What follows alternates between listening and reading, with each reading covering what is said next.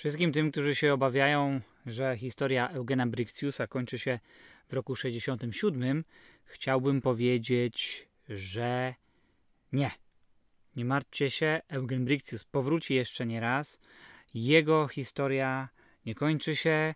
Eugen Brixius wciąż żyje i jako szara eminencja ma absolutnie wciąż wielki wpływ na czeską kulturę.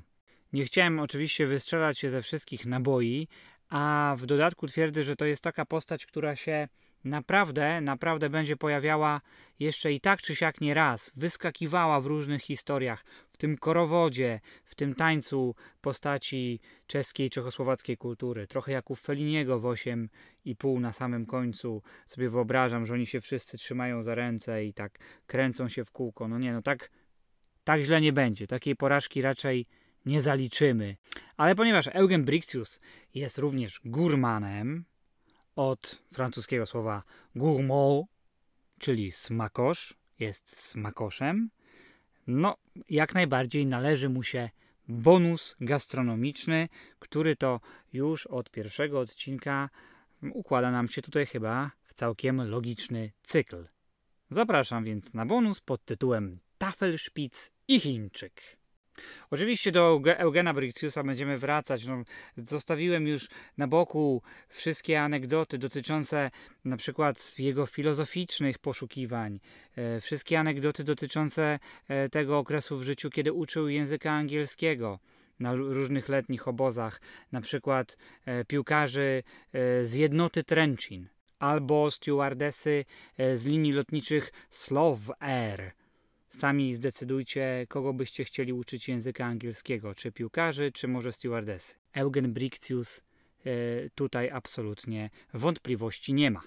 Gdyby ktoś z Was chciał odwiedzić w Pradze jakieś miejsca gastronomiczne związane z Eugenem Brixiusem, no duża ilość wszystkich tych piwiarni, knajp z lat 60. i 70., w których e, urzędował, nie istnieje, ale wciąż są miejsca, które e, on jak najbardziej e, odwiedza. Na przykład restauracje poza centrum na ulicy Plzeńskiej u Lipy E, w praskim Motole, która to była w ogóle, to taka ciekawostka, e, w zasadzie pierwszą prywatną restauracją otwartą jeszcze w kwietniu 1989 roku, a więc przed e, upadkiem komunizmu. I tam w spokoju dania czeskiej i światowej kuchni serwuje Brixiusowi sam mistrz, szef kuchni Mirosław Różiczka.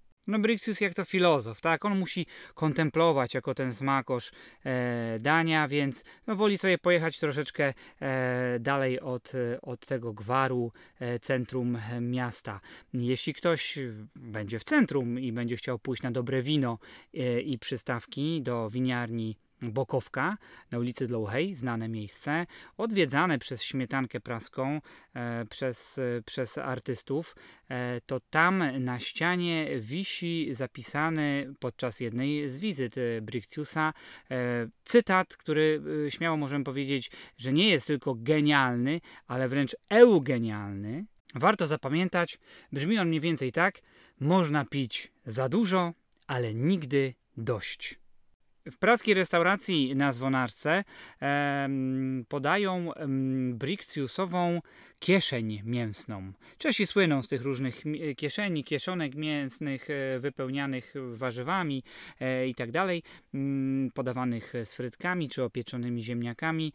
Brixius się kiedyś tam udał e, ze swoim potomkiem, by, by posmakować tego dania, które zresztą jest poświęcone jego przodkom, ale uznał, że absolutny nie wypał, nie słone, nie tłuste, nijakie i absolutnie nie poleca. Artysta kursuje między Wiedniem a Pragą. Żyje między Wiedniem a Pragą. Do Austrii wyemigrował na początku lat 80., kiedy to życie, mm, życie w Czechosłowacji stało się dla niego już absolutnie e, nieznośne. Stąd w naszym cyklu, kiedy ma się już pojawić przepis wypowiedziany, e, czy też opisany przez e, samego bohatera, pojawi się no, przysmak kuchni austriackiej jak najbardziej, ale wciąż jesteśmy tutaj w ramach jednego mm, CK Imperium, a więc Tafelspitz według Eugena Brixiusa podawany z sosem zielonym. Absolutnie nic nam się tutaj nie kłóci, prawda?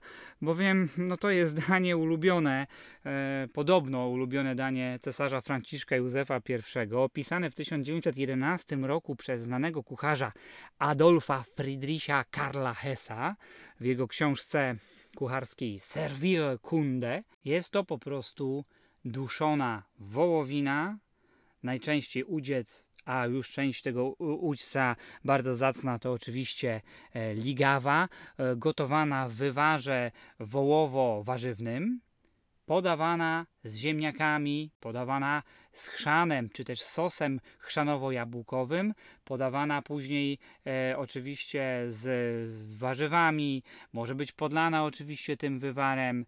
E, no, wiele różnych wariacji sosów, jeśli chodzi o danie z wołowiny. Najlepsze, jakie e, w Austrii czy w Wiedniu e, można zjeść, to absolutnie Tafelspitz.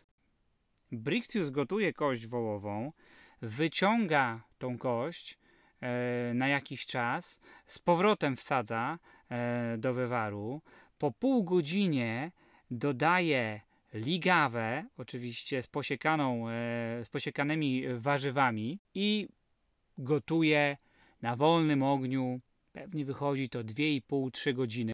I charakterystyczne jest to, że Brictius poleca tafelspitz podawany z zielonym sosem. Na zielony sos potrzebujemy 3 y, jajka ugotowane na twardo, 3 łyżki octu winnego, jedną łyżkę musztardy, sól, pieprz, 6 łyżek oleju słonecznikowego, 25 gram twarogu, to jest ciekawe, dwie małe szalotki, no i tutaj można najlepiej na jakimś pięknym targu zaopatrzyć się, zaopatrzyć się w różne świeże zioła. Gotujemy jajko, jajka trzy w zasadzie powiedziałem, oddzielamy białka od żółtka, białko siekamy na bardzo drobno, a żółtka Brictius nakazuje przez sito jeszcze przecedzić. Dodajemy ocet winny, dodajemy musztardę, sól, pieprz, cukier, nie wiem czy tam wcześniej wymieniłem cukier, e, oczywiście olej, rozmieszamy to wszystko z żółtkiem e, i, i, powstaje coś w rodzaju takiego naprawdę bardzo delikatnego sosu. Dodajemy twaróg, dodajemy szalotki e, i do, dodajemy w końcu e, to wcześniej oddzielone białko. Na sam koniec wmieszamy do tego wszystkiego i dokładnie wymieszamy wszystkie te zioła, które nam się udało e, pozbierać. Wiadomo, że po takim dobrym cesarsko-królewskim jedzeniu, e, przepisie od Eugena Brictiusa, chociaż bądźmy szczerzy, on tutaj mocno nie odchodzi od e, tradycyjnego przepisu i raczej nie modzi, nie wymyśla, a pozostaje, pozostaje przy tradycji i bardzo dobrze.